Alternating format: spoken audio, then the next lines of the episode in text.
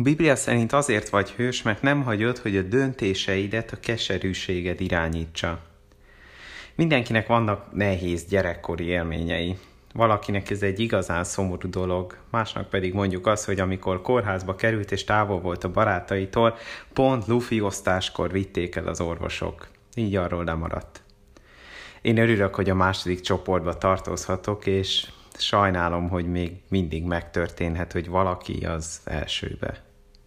Jósiás az elsőbe került.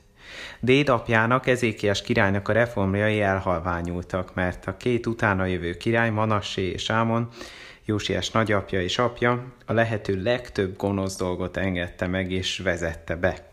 Két évvel trónnajutása után Jósiás apját egy merényles során megölték, és neki nyolc évesen át kellett vennie az ország vezetését.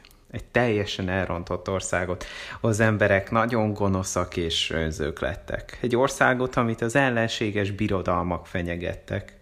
Mindezt tedd úgy, hogy legfekvés előtt még a szorzótáblát ismételgeted magadban.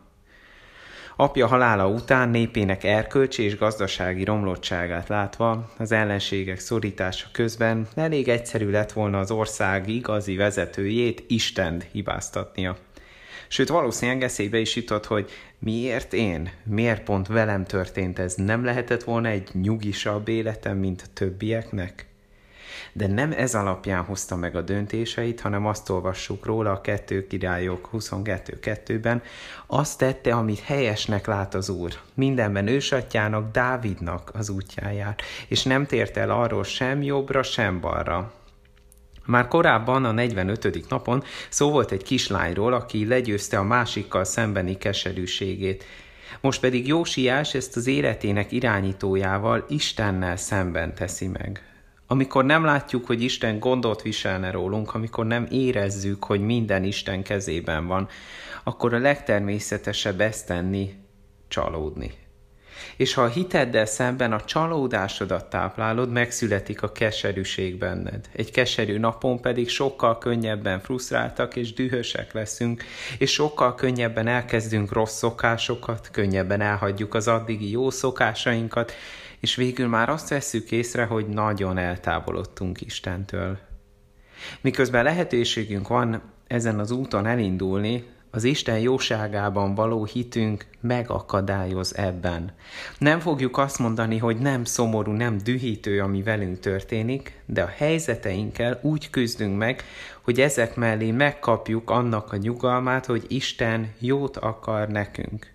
És végül is, ha Isten jót akar nekünk, akkor még ha most nem is mindenki valósítja meg az ő akaratát, és így most még mások rossz indulatú emberekkel, rossz indulatával is kell találkoznunk, Isten minket és másokat is formál, és elhív egy új életre.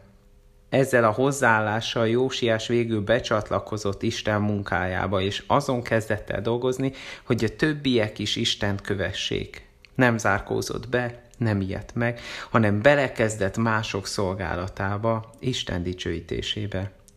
Kicsit előre ugrok, végül is Isten sok ember életét megváltoztatta Jósiáson keresztül. Sőt, Isten kegyelmét és jó akaratát csodálatos módon is megtapasztalhatta.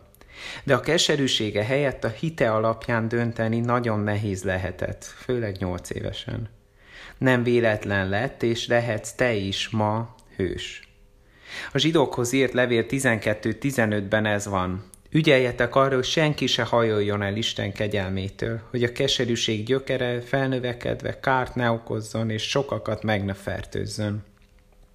Egy kis feladat a végére. Keresd meg neked, mi okoz mostanában keserűséget, vagy ha nincs ilyen, ennek igazán örülök, akkor keres a környezetedből valaki másnak az életében jelenlevő keserűséget, és a tegnapi áhítat alapján kérd Istent, hogy segítsen ezt megoldani. A mai történet alapján pedig találj ki valamit, amit te tehetsz érte.